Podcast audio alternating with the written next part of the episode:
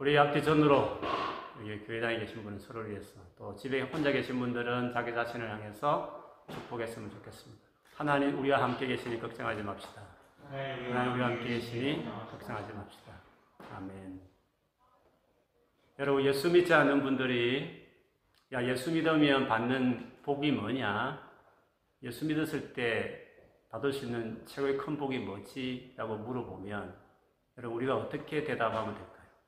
누군가 야, 예수 믿으면 받는 복이 뭐야? 이렇게 물었을 때 여러분 어떻게 대답을 하시겠습니까? 뭐 세상 잘 풀린다? 뭐 여러 가지로 그렇게 설명을 할 수 있겠습니까? 그거는 거짓말이죠. 왜냐하면 안 믿는 분 중에 훨씬 우리보다 잘 사는 사람 많고 잘 나간 사람들 많으니까. 물론 그것도 하나님은 아무것도 도와주지 않아요. 그런 건 절대 아니죠. 제 삶을 봐도 하나님이 있기, 하나님이 시기 때문에 제 삶에 해주신 많은 일들이 있기 때문에 당연히 있지만 우리가 생각하듯이 세상 떵떵거리면서 확확 풀리게 이 세상에 우리 인생 밀어주는 그 목적으로 주님 우리와 같이 계시냐 그런 게 아니시죠. 그러면 예수를 믿어서 도대체 뭐가 그렇게 좋고 예수 믿은 사람이 받는 최고의 복이 뭐냐라고 한다면 그거는 하나밖에 없습니다. 그것은 우리를 만드신 진짜 이 세상에 유일하게 있는 참 하나님과 contact 된다. 그 하나님과 같이 삶을 출발하고 시작한다. 그것이 가장 큰 복입니다. 길 잃은 양이 아니며 고아처럼 살지 않고 우리를 사랑하시는 하나님과 같이 예수 믿자마자 같이 살기 시작한다. 오늘 본문에도 바울이 예수 믿는 우리에게 주신 놀라운 은혜가 뭔지를 설명하기를 2절 뒤에 보면 너희가 성령을 받은 것이 율법의 행위로냐 혹은 듣고 믿음으로냐? 성령을 받은 것이 듣고 믿었기 때문에 받았지 않냐? 라고 말했고 5절에도 너희에게 성령을 주시고 너희 가운데 능력을 행하시는 이의 일이 율법의 행위에서냐 혹은 듣고 믿음에서냐 듣고 믿음으로 성령을 받고 그분이 내 안에서 능력으로 일하는 많은 일들이 있었다라고 말을 했습니다. 여러분 성령이 지난주에 우리가 나눈 대로 성령은 많은 설명이 있지만 제일 중요한 건 성령은 삼일째 하나님이신 인격적이신 하나님 성령이 누구시냐 하나님이시다. 예수 믿으면 어떻게 된다고요? 성령을 받는다 이 말은 예수 믿으면 하나님이 하나님을 받는다. 하나님이 내 안에 거하여 사신다. 그것으로 오늘 본문에 설명하고 있기 때문에 결국 예수 믿고 나서 최고 놀라운 사건, 최고 놀라운 복이라고 말한다면 하나님 주신 잔잔한 부스리 같은 은혜들, 뭐 직장에 되고 대학 들어가고 좋은 결혼해서 가정을 이루고 주님이 주시는 복들 말고 그냥 그 모든 것들 주시는 하나님 자체가 내 안에 들어온다. 그런 점에서 예수 믿고 나서 최고의 복은 그 하나님이 내 삶 안에 들어오셔서 그분과 컨택트된, 커넥트 되어진, 아니, 연결되어서 절대 떠나지 않고 함께 살아가는 그 삶을 시작한다. 그것이 예수 믿고 나서 얻을 수 있는 최고의 복이다. 그래서 우리가 예수 믿고 나서 말할 수 있는 복을 말할 때 하나님과 관계성 안에 설명되어야 된다는 것을 이렇게 알 수 있습니다. 근데 이 말을 우리가 갈라디아스를 좀 보면 이 의미가 무엇인지를 잘 이해할 수 있는데요. 여러분 갈라디아스는 바울이라는 분이 있었고 그분이 성경에 세 차례에 걸쳐서 큰 여행을 했습니다. 전도를 목적을 둔 선교 여행을 한 번 할 때마다 몇 년 단위로 이렇게 선교를 했죠.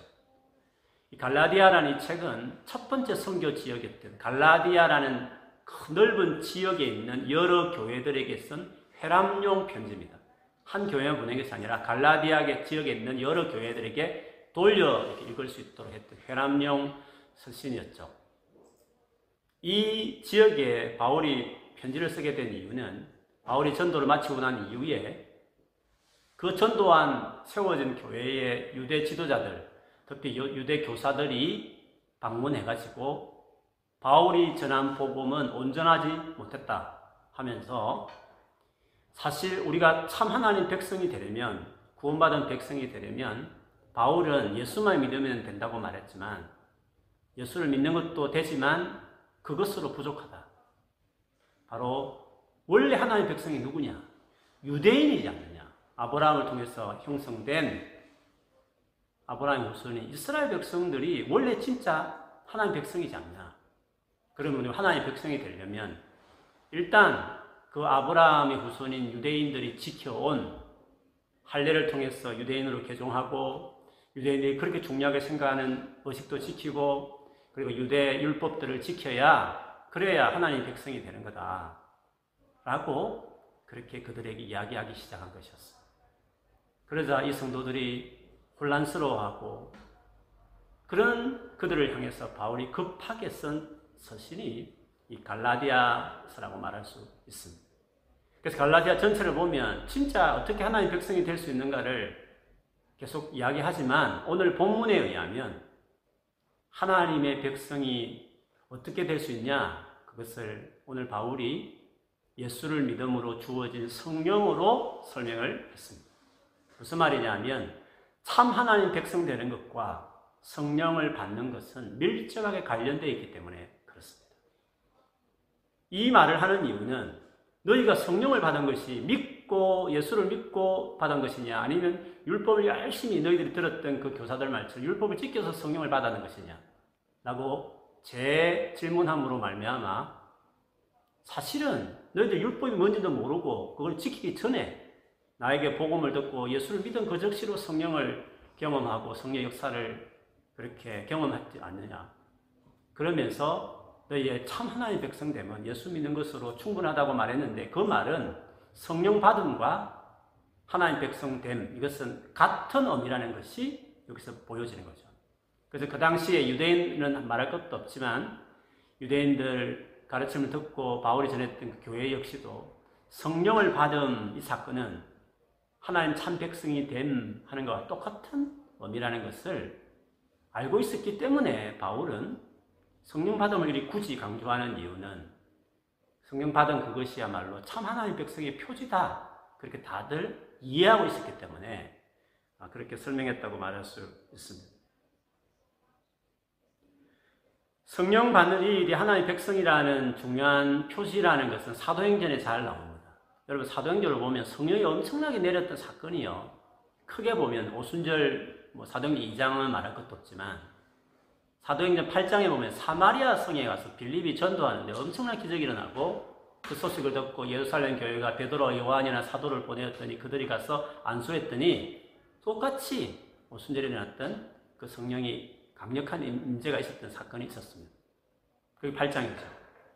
그 다음에 10장에 가보면 고넬료라는 이방인, 백부장, 이탈리아 출신, 유대인들 보기에 개처럼 보이는 이방인인데 불구하고 하나님께서 베드로인 베드로 보자기 보여주고 고넬료 고넬료 천사를 보내고 이래서 베드로를 자기 집에 초청했는데 베드로가 이방인 집에 가는 것이 우리에게 불법이다 하면서 꺼림직해서 왔지만 하나님이 가라 해서 왔죠. 근데 와서 말씀을 딱 전하자마자 성령이 거기에 임하는 겁니다. 오순절보다 더 강력한 성령이 거기는 10일 동안 간절히 기도하고 그래서 성령이 내렸는데 사마리아 성 같은 데는 가가지고 안수했어야 사도들이 최고의 사도 두 사람이 가서 기도해 주니까 성령이 임재했는데 고넬료 집에는 그냥 말씀을 듣고 시작하자마자 성령께서 그 현장에 내리는 놀라운 사건이 일어나게 됐죠. 그러자 왜 이방인들이 네가 이방인 집에 갔냐? 왜 이방인 고넬료에게 세례를 줬냐? 그 예루살렘 교회들이 그렇게 베드로에게 막 따지고 나무랐을 때 베드로 딱 한마디 하니까 모두가 잠잠했다는 거죠. 뭐죠? 내가 복음을 전하는데 성령이 내리더라. 그 말을 딱 하니까 그러면 이방인 중에서 진짜 착한 사람은 진짜 하나님을 경외하는 사람은 이방인들도 예수 하나님 백성이 되는가 보네 라고 그들이 부정할 수 없고 동의했다는 거죠. 바로 성령을 받은 이 사건은 초대 그 시대에 하나님의 참 백성의 표지다 이렇게 믿었기 때문에 이방인이 예수 믿고 세례받아도 백성이 되어도 아무 말 하지 않을 정도의 인식이 있었다는 거죠. 그래서 성령 받는 이 일은 하나님의 백성이라는 확실한 하나님 도장 찍는 사인과 같은 일이었기 때문에 사도행전에 왜 수많은 기적들이 있었죠. 사도행전에 수많은 사람이 예수 믿는데 왜 유독 사마리아 성에 일어났던 거기에 성령 역사, 그리고 고넬료의 집에 일어났던 성령 역사만 유독 사도행전에 누가가 기록한 이유는 그게 뭐 성령론을 가르치려는 게 아니라 예수 믿어도 다시 제2의 뭐 능력을 받아야 된다. 이걸 가르치려고 성령의 교리를 만들려고 그거를 적은 게 아니라 역사에 있었던 그 놀라운 사건의 현장이 어디 있냐면 유대인들이 받아들이기 어려운 사마리아 사람들, 심지어 이방인 고넬료를 하나님 백성 받아들이는 건 어려웠기 때문에 그 어려운 대상이 확실히 받아들이도록 하기 위해서는 다른 지역에 그 예수 믿고 영접해도 구원받는 백성이 되었지만 그 지역에는 뭔가 현상적으로 나타나야만 그 생각에 꽉 차 있는 생각이 잘 바뀌지 않는 유대인들도 하나님 백성으로 받아들일 수 있기 때문에 하나님 그 기적을 베푼 것이지 그 사건을 가지고 막 성령에 대한 새로운 교류를 만들어낸다는 것은 원래 누가가 그것을 기록한 목적과 거리가 먼 거죠. 어쨌든 성령의 임재한다는 내린다는 것은 하나님 백성의 참 사인이었다.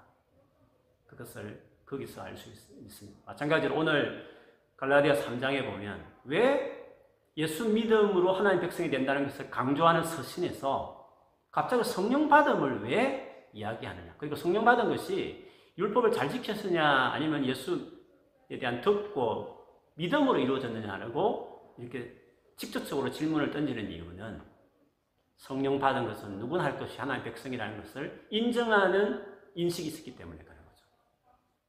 바울의 이 질문에 성령을 어떻게 받았느냐? 예수 믿고 예수를 믿는 그것만으로 가능했기 때문에 봐봐 예수만 믿어도 성령을 받지 않냐? 하나님 백성들은 사인이 임하지 않냐? 그래서 예수에 대한 말씀을 듣고 믿음으로 참 하나님 백성이 될 수 있어. 라는 식으로 바울이 논정을 펼치기 시작하는 것이죠. 성령을 받는 이 일이 하나님 백성의 사인이라는 그 근거는요, 구약의 예언서에 보면 많이 나오는데, 특별히 대표적인 한 구절만 인용하면, 에스겔서 36장 26절에서 28절에 이런 말씀이 나옵니다. 제가 읽어드리면 이렇습니다. 하나님 말씀 말씀입니다. 새 영을 너희 속에 두고, 새 마음을 너희 속에 두되 너희 육신의 굳은 마음을 제거하고 부드러운 마음을 줄 것이며 그 다음에 내 영을 너희 속에 두어 너희로 내 윤례를 행하게 하리니 너희가 내 규례를 지켜 행할지라 내가 너희 조상들에게 준 땅에서 너희가 거주하면서 내 백성이 되고 나는 너희 하나님이 되리라 내 백성이 되고 내 하나님이 된다는 이 말씀을 하기 전에 어떤 일이 있었다고요? 내 영, 나의 영, 나의 성령을 너희 속에 두어서 말씀을 지켜내도록 내가 만들어버리겠다. 새로운 시대, 즉 신약 시대에 메시아가 오는 시대에 그 일이 일어날 것이라고 이야기했는데요. 그래서 구약 시대부터 이스라엘 백성들은 성령이 우리 안에 거하는 그때야말로 참 하나의 백성이 된다는 믿음이 있었는데 오순절에 그 일이 일어났고 그 다음에 이방 지역 사마리아 정에도 그 일이 일어났는데 바울이 갈라디아 적에 복음을 전할 때에도 갈레아디아 이방인들이 보기에 부정할 만, 할 수 없을 만큼 놀라운 성령의 임재가 있었기 때문에 그 봐봐. 그 하나님 백성에 쌓이는 성령을 너에게 임한 것이 언제인지 한번 생각해 보라고. 단지 예수님에 대한 내가 전한 복음을 듣고 믿기만 해도 그때 임했지 않냐. 그래서 하나님 백성이 되는 것은 예수를 믿는 것으로 충분하다라는 식으로 바울이 설명한 것이었습니다. 그러면 왜 예수를 믿는 것이 이 교회를 헷갈리게 했던 유대 교사들의 주장과 다르게 율법 행위를 지키는 것으로 되지 않고 예수 믿는 것으로 뭐 충분한가 하는 것을 오늘 바울이 3장 오늘 지금 말했던 성령에 대한 이야기를 한 다음에 구약의 즉 그 유대 교사들이 말했던 유대인의 조상인 아브라함 이야기로 시작을 해요. 그들이 참 하나님의 백성의 시작이었던 아브라함 이야기를 했는데 사실 아브라함도 어떻게 하나님 앞에 참 백성이 됐냐? 하나님 받아주는 어려운 사람이 되었냐? 그것은 믿음으로 된 것이었다. 하나님이 아브라함을 믿으니 하나님께서 그를 어렵다. 내가 상대할 만하다라고 말씀하였듯이 유대인의 초대 조상 아브라함의 때부터 어렵게 되는 것은 믿음으로 되는 것이었다. 그렇게 이야기하는 것이었습니다. 믿음으로 된다는 의미는 우리의 노력과 행위의 결과로 얻어지는 것이 아니라 그분을 의지함으로, 즉, 그분이 우리를 위해서 뭔가 해주실 것을 내가 기대고 그것을 받아들임으로 어렵게 된다는 것을 이야기합니다. 나의 행위가 아니라 나를 향한 하나님의 행위를, 하실 일들을 내가 받아들이고 믿음으로, 그걸 의지함으로, 그분이 나를 위해서 이런 일을 하실 것이다 라고 그걸 믿어줌으로, 믿어주는 그 하나님 보고 하나님께서 네가 나를 믿어주니 내가 너를 얻었다 이렇게 하신다는 것이죠. 그래서 그러면 하나님께서 우리를 위해서 무슨 일을 하셨을까요? 그래서 우리가 무엇을 믿게 되었냐? 바로 그 믿어야 될 내용을 뒤에서 설명하기를 하나님께서 바로 독생자 예수 그리스도를 우리 위해서 이 땅에 보내시고 십자가에 돌아가심으로 말미암아 우리를 위해서 모든 저주를 받으시는 그것으로 인하여 우리가 아무것도 하지 않더라도 하나님 앞에 예수를 믿는 그것만으로 우리가 어렵게 되었다란 그 일을 드디어 하나님께서 역사 속에 이루어 주셨지 않습니까? 그래서 바울은 모든 이방인들이 다 복을 받는, 구원을 받는 그것을 아브라함 때부터 약속했는데 그것이 어떻게 이루어졌냐 했을 때 그것은 바로 예수 그리스도께서 이 땅에 오셔서 십자가에서 돌아가시면서 저주받으심으로 그래서 하나님이 완전히 그것을 이루셨기 때문에 그것을 의지함으로 아브라함처럼 그걸 믿어줌으로 하나님 나를 위해서 하신 것을 내가 의지함으로 내가 어렵게 된다. 우리가 어렵게 될 수 있다 라는 식으로 아브라함 그 아브라함 이야기를 시작해서 예수님까지 복음을 다시금 바울이 전했던 복음을 재반복해서 어, 이 갈라디아 성도들에게 이야기하는 것이었습니다. 율법의 행위로서는 어려워질 수 없다는 그 근거를 여기서 설명을 하는데요. 율법을 만약 율법을 어려워지려고 한다면 결과적으로는 저주 아래 놓인다는.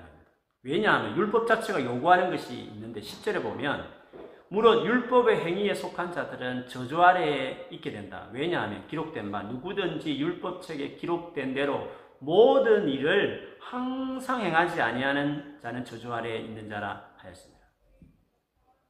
율법책에 말하기를 모든 일을 항상 행해야 됩니다. 모든 계명을 항상 다 행하지 않으면 저주 안에 있는다고 말했기 때문에. 근데 어느 누구가 율법대로 다 지킬 수 있겠습니까? 결과적으로 율법 붙들고 뭔가 실험하면 율법으로 뭔가 어렵게 되겠다면 결과는 뭐냐면 결국에는 저주 아래 놓이게 된다는 거죠. 그런데 예수님은 어떻습니까? 예수님은 우리를 우리가 우리 모두가 다 저주 아래 놓인 사람들인데 그 저주를 대신 지시고 십자가에 그 저주를 다 해결하셨다는 것이죠. 오늘 본문에 말씀하시길 보면 13절에 보면 그리스도께서 우리를 위하여 저주를 받은 바 됐사 율법의 저주에서 우리를 속량하셨으니 기록된 바 나무에 달린 자마다 저주 아래에 있는 자라 하였습니다. 율법의 저주에서 우리를 속량했다. 속량이라는 것은 노예 시장에 그 노예를 자유케 할때 거기에 상응하는 마땅 값을 지불하고 나서 자유케 한다. 이것을 속량이라 이렇게 이야기하는 것입니다. 우리는 율법을 요구하는 것을 다 지키지 못했기 때문에 결국 그 값을 지불해야 되는데 그거는 저주를 받아내야 되는 건데 예수께서 그 저주를 십자가에 못 박혀 돌아가심으로 그 저주를 다 당하심으로 그 죄에 대한 값을 다 지불함으로 노예에 대한 값을 다 지불함으로 노예가 자유케 되듯이 그 저주에 대한 값을 예수님이 십자가에 다 짊어지심으로 우리를 속량, 우리를 자유케 했다라고 말을 했습니다. 재밌는 것은 그 십자가 자체가 저주에서 속량한다는 의미를 가지고 있는 것이 신명기 21장 23절을 오늘 바울 인용했거든요. 거기 보면 나무에 매달려 죽는 자는 저주를 받아 죽는 것이다라는 말씀이 나와요. 왜 예수님 많고 많은 죽음 중에 나무로 만들어진 십자가에 못 박혀야 되는 이유는 그 나무에 매달릴 때 저주를 받는 죽음이 되는 건데 예수님 본인은 죄가 없는 분, 죄 없는 분이시지만 한 번도 죄를 지은 분이 없는, 없는 분이 자기 자신을 위한 저주로 나무에 매달려 죽을 일은 없는 거죠. 그래서 예수께서 저주 받는 죽음이 나무에 매달려 죽는 죽음이 십자가 죽음을 치신 이유는 바로 우리가 하나님 앞에 불순종해서 처벌받아야 될 그 저주의 값을 예수님이 친히 그 저주 받는 사람이 죽는 죽음인 나무인 십자가라는 그 나무에 매달려 돌아가심으로 우리의 모든 저주를 다 해결하셨다는 것입니다. 그래서 율법을 지키려고 하는 자는 도리어 다 지켜야 되고 항상 지켜야 되는데 결국 저주 아래 놓이지만 예수를 믿는 자들은 모든 저주를 예수께서 짊어지실 겁니다. 결과적으로 저주에서 놓이게 되고 우리는 하나님 앞에서 죄 없는 제가 완전히 처벌됐기 때문에 완전히 죄값을 지불하셨기 때문에 예수를 나무에 매달려 십자가 나무에 매달려 주신 예수만 믿으면 하나님 앞에서 우리는 어렵다. 너는 죄 없는 사람이다. 너의 죄값을 다 지불했으니 너는 죄가 없다 라고 하나님께서 우리를 받아주시는 거죠. 그래서 예수를 믿는 사람은 하나님 앞에 의인이 되는 거예요. 의인 같은 자로 인정을 받고 받아주시는 것이죠. 그래서 여러분 놀란 일이 있는 겁니다. 의인이기 때문에 즉 하나님 보시기에 제가 하나도 없는 어느 정도 어려우냐면 하나님 같은 어려운 자로 자격을 주시는 겁니다. 로마서 같은 데 보면 예수 믿는 사람에게 주시는 그 의를 하나님의 의를 준다 이렇게 말했어요. 하나님이 어렵냐 예수 믿는 우리가 어렵나 했을 때 똑같이 동일하게 same 똑같이 어려운. 왜? 예수님이 지불한 그 죄값은 너무 완벽해서 하나님 당신 자신이 오셨어요. 하나님 아들이 죽으셨기 때문에 그 죽음은 우리를 완전한 죄에서 자유케 할 뿐만 아니라 우리 어느 정도 어렵게 우리의 수준을 신분을 올리냐면 하나님 같은 어려운 신분에 올리니까 우리가 가진 어라는 것은 하나님 같은 어려운 신분 상태는 그렇게 어렵게 살지 못하지만 자격은 권리는 하나님 같은 어려운 사람으로 우리를 세워 주신 것입니다. 그래서요, 성령이 임하는 게 가능한 겁니다. 하나님 같이 어려운 상태가 되었기 때문에 그 어려우신 하나님이신 성령이 우리를 contact하는 겁니다. 죄가 해결되지 않는 상태에서 하나님 우리를 방문하면 우리는 즉사하는 겁니다. 의로우신 하나님 우리 견딜 수 없는 겁니다. 그러나 예수께서 십자가에 돌아가심으로 우리의 죄값을 다 지불함으로 우리의 신분이 하나님 같이 의로운 상태가 되었으므로 하나님과 똑같은 의를 주셨기 때문에 그 의로운 하나님이 우리 안에 쑥 들어와도 문제가 안 되는 겁니다. 하나님이 contact가 가능한 겁니다. 성령이 언제 오셔야 되느냐? 예수님이 십자가에서 우리의 죄값을 완전히 실제로 해결하신 그 사건 이후에 성령이 올 수밖에 없는 이유는 예수님이 죽음이 우리를 죄에서 깨끗게 하게 하기 때문에 그렇습니다. 그래서 구약시대는 성령이 오셔도 위에 옆으로 임했지 우리 속에 임할 수 없는 것은 우리 안에 죄가 해결되지 않았기 때문에 그런 것입니다. 그러나 십자가 예수님 돌아가시고 부활하시고 성천하시면서 드디어 성령이 올 것이라는 성령을 약속하신 이유는 이제 내가 성천함으로 구원이 완전하게 끝나기 때문에 완성되기 때문에 이제야말로 하나님이 너의 삶에 방문할 수 있다. 위 옆에가 아니라 네 속에 아예 거하는 일들이 성령이 내주하는 일이 이제는 시작될 수 있다. 하나님이 네 삶 안에 들어갈 수 있다. 일단 그 일이 일어나기까지 예루살렘 떠나지 말고 기다리라고 말했던 그 이유도 바로 그 이유 때문이었습니다. 그래서 성령이 오신 이 사건이 구약시부터 신약시대 지금까지 하나님 백성의 참 표시가 되는 이유는 그것이 예수님 십자가 따라서 돌아가신 목적이었죠. 예수님이 왜 십자가에 돌아가셨을까? 하나님 우리 가운데 들어오기 위해서, 즉 하나님이신 성령이 우리 가운데 들어오시기 위해서 들어오기 위한 컨디션으로 어렵게 만들기 위해서 예수님이 십자가에 돌아가신 거죠. 그래서 예수님이 왜 십자가 돌아가셨습니까? 라고 말했을 때 다른 설명할 수 있지만 오늘 말씀의 흐름으로 본다면 예수님이 십자가에 돌아가신 이유는 성령이 들어가기 위해서 하나님이 우리 가운데 들어오기 위해서 죄를 처리해야 되기 때문에 제가 있는 상태로 하나님 들어올 수 없으니까 예수님이 십자가에 돌아가신 것이었습니다. 그러므로 예수 믿은 이후에 받을 수 있는 예수 믿은 이후에 우리가 받았던 최고의 복은 뭐냐? 하나님이 우리가 이제 들어오시게 됐다. 놀랍지 않습니까, 여러분? 예수 믿고 나신 이 놀라운 일이 뭐냐면, 뭐 직장 좀 들어가고, 대학 좀 들어가고, 뭔가 내가 원하는 게 좀 얻어지는 정도가 아니라, 하나님 자체가 내 삶에 들어왔다니까요. 내가 하나님과 연합이 됐다니까요. 하나님 같이 살아가는 삶이 시작됐다니까요. 이게 최고의 법입니다. 그래서 성령을 받는다 이 말은 뭐 체험했다, 은사 받았다 이런 차원을 이야기하는 게 아니라 성령이 하나님이시듯이 하나님이 내 안에 들어와서 그 하나님과 같이 마치 신랑 신부처럼 함께 살아가는 연합하는 상태가 되었다라고 말할 수 있는 것입니다. 그래서 오늘 본문의 마지막 14절에 결국 그리스도 예수 안에서 아브라함의 복이 이방인에게 미치게 되었다. 아브라함의 약속한 복, 너 후손들에게 복을 주겠다 했는데 모든 족속 다 복을 주겠다 했는데 아브라함의 복이 예수님을 통해서 이방인에게 다 미치게 되었다는 거죠. 그래서 뒤에 보면 우리로 하여금 믿음으로 말미암아 예수를 믿음으로 말미암아 성령의 약속을 받게 하려 함이라.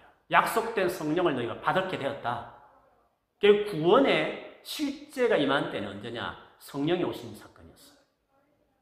그래서 성령이 오심 이거는 예수님이 십자가에 돌아가신 목적이에요. 성령이 우리가 임하기 위해서 예수님이 십자가에 돌아가셨다. 라고 말할 수 있는 겁니다. 그래서 신약의 베드로가 그 사도행전 2장에 보면 최초로 그 성령이 내리는 오순절에 성령이 내리지 않습니까? 많은 사람들이 도대체 이게 무슨 일인가 의아하게 생각했잖아요. 그때 베드로가 일어나서 설교하죠. 예수 그리스도를 전하죠. 그랬더니 그들이 막 회개하면서 어떻게 하면 좋겠냐. 메시아를 우리가 죽였구나. 라고 말했을 때 베드로가 했던 말이 있지 않습니까? 제가 그 부분을 조금 읽어드리면 이렇습니다.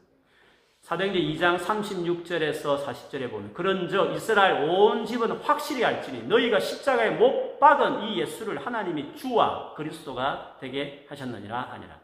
그들이 이 말을 듣고 마음에 찔려 베드로와 다른 사도들에게 물어 이르되 형제들아 우리가 어찌할꼬 하거늘 베드로가 이르되 너희가 회개하여 각각 예수 이름으로 세례를 받고 죄 사함을 받으라. 그리하면 성령의 선물을 받으리니 이 약속은 너희와 너희 자녀와 모든 먼데 사람 곧 주 우리 하나님이 얼마든지 부르시는 자들에게 하신 것이라 하고 또 여러 말로 확정하며 권하여 이르되 너희가 이 배역한 세대에서 구원을 받으라 하니 예수 믿고 재용서 받아라. 그리고 성령이 온다는. 성령을 선물로 받는 하나님이 내 안에 들어오는 이 놀라운 하나님 같이 연합하는 이것은 선물이라는 거죠. 너희가 할 것이 없고 예수께 십자 돌아가심으로 이루어진 우리에게 제공하는 선물이니까 그러므로 걱정하지 말고 이 시간 예수 이름으로 세례받고 재용서 받아서 성령을 성령 하나님을 모셔 드리라. 누구든지 가능한 일이다. 라고 해서 그때 3천 명이 예수 믿고 드디어 하나님 백성으로 어, 출발한다 라고 말씀하고 있습니다. 그래서 성령은 예수 십자에 돌아가신 이유였습니다. 그리고 우리가 예수 믿자마자 일어난 놀라운 사건은 재 용서받은 이후에 일어나는 놀라운 사건은 제가 용서받았으니까 의인이 되었으니까 그 어려우신 하나님이 영이 직접 내 안에 들어오는 성령이 내 안에 오심이 아, 이루어졌다라고 이야기할 수 있는 것입니다. 그러므로 예수 믿는다라고 하는 사람은 성령이 있는 사람입니다. 예수를 믿으면서 성령이 없다. 그건 있을 수 없는 일입니다. 죄를 용서받고 깨끗하게 되는데 하나님 못올 이유가 없는 거죠. 예수를 믿으면 내 안에 성령이 오시는 겁니다. 예수 믿는 사람의 최고의 복은 하나님이 내 안에 들어오시는 것이기 때문에 그렇습니다. 그래서 로마서 8장 9절에 보면 만일 너희 속에 하나님의 영이 거하시면 너희가 육신에 있지 아니하고 영에 있나니 누구든지 그리스도 영이 없으면 그리스도의 사람이 아니라 성령이 없으면 그리스도이 아니다.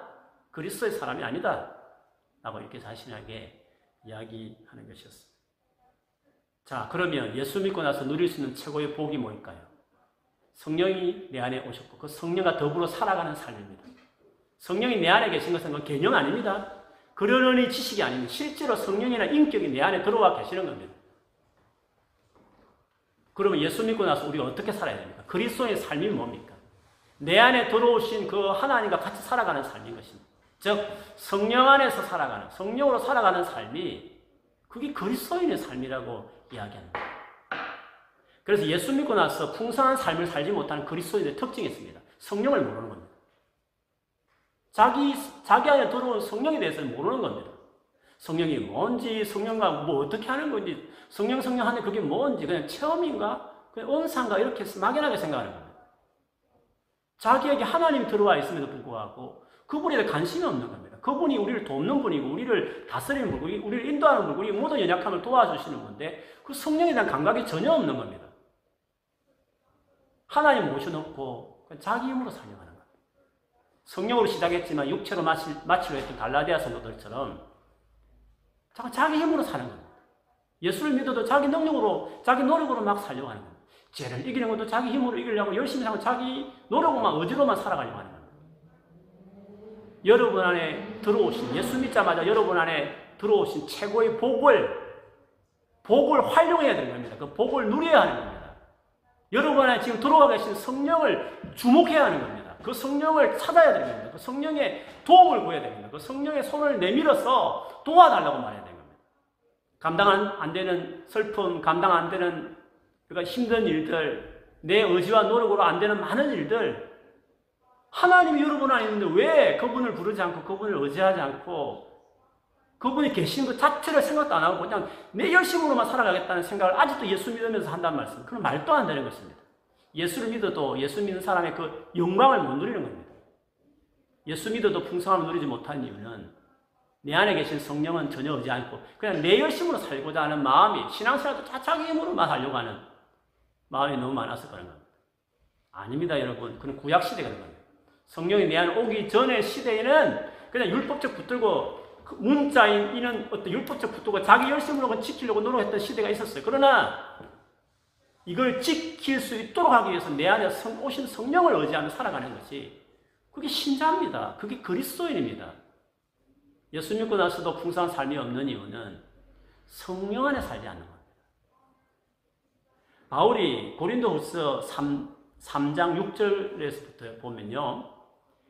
과거의 구약시대 사람, 구약시대의 대표가 모세 아닙니까? 모세가 누렸던 그 하나의 영광에 대한 이야기를 자기가 신약시대인 성령으로 말미암아 살아가는 신약시대에 성령이 내주한 상태에 살아가는 새 언약, 새로운 언약, 신약시대의 일꾼과 비교하면서 바울이 고린도후서 6장에 아주 한 장을 할애해서 그걸 설명해요. 그 중 일부를 제가 한번 읽어드리면 이렇습니다. 고린도후서 3장 6절에서 9절 그리고 뒤에 17절 18절인데요. 하나님께서 우리에게 새 언약의 일꾼이 되는 자격을 주셨습니다. 새 언약이라는 건 줄이면 신약입니다. 즉 예수님 오신 이후에 우리를 이야기합니다. 새 언약, 즉 신약의 일꾼이 되는 자격을 주셨습니다. 이 새 언약은 문자로 된 것이 아니라 영어로 된 것입니다. 문자는 사람을 죽이는 겁니다. 영은 사람을 살립니다. 돌판에다가 문자로 새긴 율법을 선포할 때에도 광채가 났습니다. 그렇죠? 모세가 그 율법 받을 때 얼굴에 광채가 났습니다. 하나님 만나고 났을 때. 그래서 이스라엘 자손들은 모세 얼굴에 나타난 그 광채 때문에 비록 곧 사라질 광채였지만 그 얼굴을 똑바로 쳐다볼 수 없었습니다. 결국 죽음에 이르게 하는 직분, 구약의 이 직분도 이렇게 영광스럽게 따랐는데 하물며 영의 직분에는 더더욱 영광이 넘치지 않겠습니까? 유죄, 죄를 선고하는 구약의 직분도 영광이 이렇게 있는데 하물며 을을 베푸는 직분은 신약의 직분은 더더욱 영광이 넘칠 것입니다. 그러면서 그 3장 끝에 두 절은 성령과 관련해서 이렇게 결론 짓습니다. 주님은 영이십니다. 주님의 영이 계신 곳에는 자유가 있습니다. 우리는 모두 너울, 얼굴을 덮어쓰고 있던 모세가 덮고 있던 떠날 영광을 너무 아쉬워서 그걸 못 보게 하게 해서 덮고 있던 그 너울을 벗어버리고 우리는 주의 영광을 바라봅니다.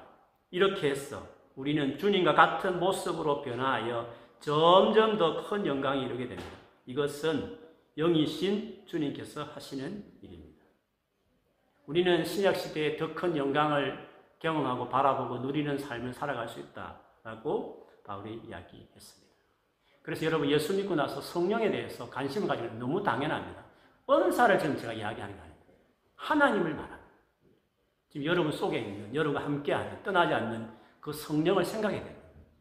성령 우리 연약함을 도와주시는 나중에 자세히 설명해 성령 어머니 같은 이미지가 있습니다. 우리를 정말 도와주시는 분이십니다. 그래서 이제는 여러분 연약함을 경험하지 않습니까? 때로는 사랑이 없는 것 같고 때로는 내가 의지가 약한 것 같고, 때로는 내 스스로 감정이나 삶을 주체할 수 없는 일들을 우리가 만날 때 있지 않습니까? 바로 그거, 그 현장에서, 그 상황에서 여러분과 함께 하시면서 여러분을 돕기 위해서 예전에는 저 밖에 있었고 위에 있었지만 예수님이 십자 돌아가시고 예수를 믿은 이후로 여러분 안에 쑥 들어온 겁니다. 여러분 속에 함께 계시는 겁니다. 떠나지 않고 여러분과 같이 하나 있는 거예요. 그 성령을 의지해야 되죠. 그 성령을 은혜를 구해야 되죠. 성령님 도와주십시오. 내가 공부하는데 네가 일하는데 이런 관계 어려우면 주님 좀 도와주십시오. 내가 내 힘으로 알려, 알, 아무리 알려고 애쓰고 해도 이 너무 잘 안 돼요. 주님 정말 도와주십시오. 여러분 예수 믿는 것은 내 힘과 내 의지로 살아가는 거 아닙니다. 내 힘으로 수양하고 도 닦는 거 아닙니다. 그거는 구약시대 사람들입니다. 그건 타 종교나 그런 거 하는 겁니다. 우리는 하나님이 들어왔습니다.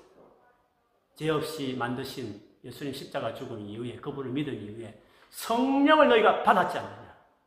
성령을 받았으면 성령으로 끝까지 나가라고 성령을 출발하라고 끝까지 성령을 의지하면서 살아가라고 그러면 세상에 어려움 많고 내 부족함이 너무 많지만 성령과 같이 살아가는 법을 배우기 시작하면 살아낼 수 있다. 힘든 세상 감당해낼 수 있다. 너의 연약함 아무 문제 되지 않고 너는 겸손하게 엎드릴 요소로 삼으면 될 것이고 너의 허물과 부족을 나를 믿고 의지할 요소로 그것을 보일 때마다 그렇게 삼으면 되는 것이고 그러면 내가 너를 붙들고 하나님인 내가 성령이 우리 가운데 친히 작동하셨어.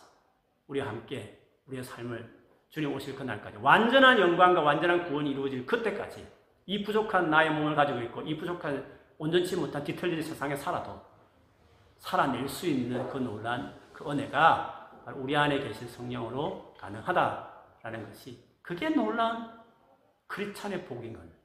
그것이 예수 믿고 나서 누리는 최고의 복이 성령이다.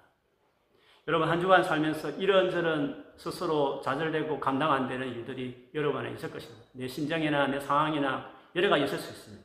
그래서 성령이 필요한 겁니다. 그거 돕기 위해서 성령이 지금 여러분 안에 계신 것입니다. 그 성령이 모시려고 우리가 예수 믿은 겁니다. 그 성령이 여러분 안에 들어가도록 만들기 위해서 예수가 십자가에 저주받아 죽은 겁니다. 그래서 그분이 저주받아 죽어서 성령을 우리 안에 제공했으면 그리고 성령이 우리 안에 들어왔으면 그거 의지하고 살아야죠. 언제까지 내 부족함, 내 환경 탓하면서 하나님 모시고 있으면서도 그렇게 넋두리를 하면서 우리가 세상을 살아야 되겠습니까? 내 속에서 능력으로 역사하시는 이의 역사를 따라서 내가 힘을 다하여 다 감당해낸다. 내 속에서 능력을 주시는 그분 안에서 내가 모든 걸 할 수 있다. 그 모든 고백이 다 성령과 관련되어 있는 것입니다. 연약해도 상황이 너무 힘들어도 감당할 수 있다고 자신하는 것은 내 의지가 아니라 내가 자신 있어가 아니라 내 안에 들어오신 성령. 예수가 죽었어. 하나님 아들이 십자가에 그 저주 다 받으면서 죽었어. 비로소 우리에게 제공한 놀라운 축복. 아브라함의 복. 성령을 우리가 안내 주셨기 때문에.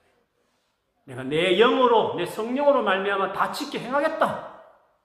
내가 직접 너 속에 들어가서 내가 너의 삶을 도와주겠다. 하신 그 놀라운 약속. 그래서 계속적으로 서도에 말한 것처럼 예수 믿고 나서 이루어진 최고의 복은 성령 그분이셨다. 지금 계신 그 성령님 의지하시고요. 오늘 이 밤에 기도할 때도 여러분 연약한, 부족한, 스스로 감당 안 되는 수많은 정황들 다 생각하시면서 내가 내 힘으로 다 해봐야지 이렇게 여러분 자신 의지를 다지라는 게 아니라 인정해드리고 최선을 다할 마음은 당연히 가져야 되지만 그러나 내 혼자 살아가는 삶이 아니라 내 안에 하나님이 계시는 내 안에 하나님 성령이 지금 와 계시는구나. 성령님 좀 도와주십시오. 이 마음을 여러분 기도하시고 나아가시면 감당합니다. 잘 할 수 있습니다. 이 저녁에 그렇게 기도하셔서 성령 충만한 성령과 관계가 딱 제대로 셋업이 되는 출발선. 성령과 함께 이 저녁 이후로 공부를 하든지 일을 하든지 우리 어떤 관계 있든지 간에 그분의 도움을 입으면서 지혜를 얻어서 쭉 잘 감당하는 그 능력 주시는 그분을 다 해내는 저와 여러분 되기를 주의 이름으로 축원합니다. 아멘.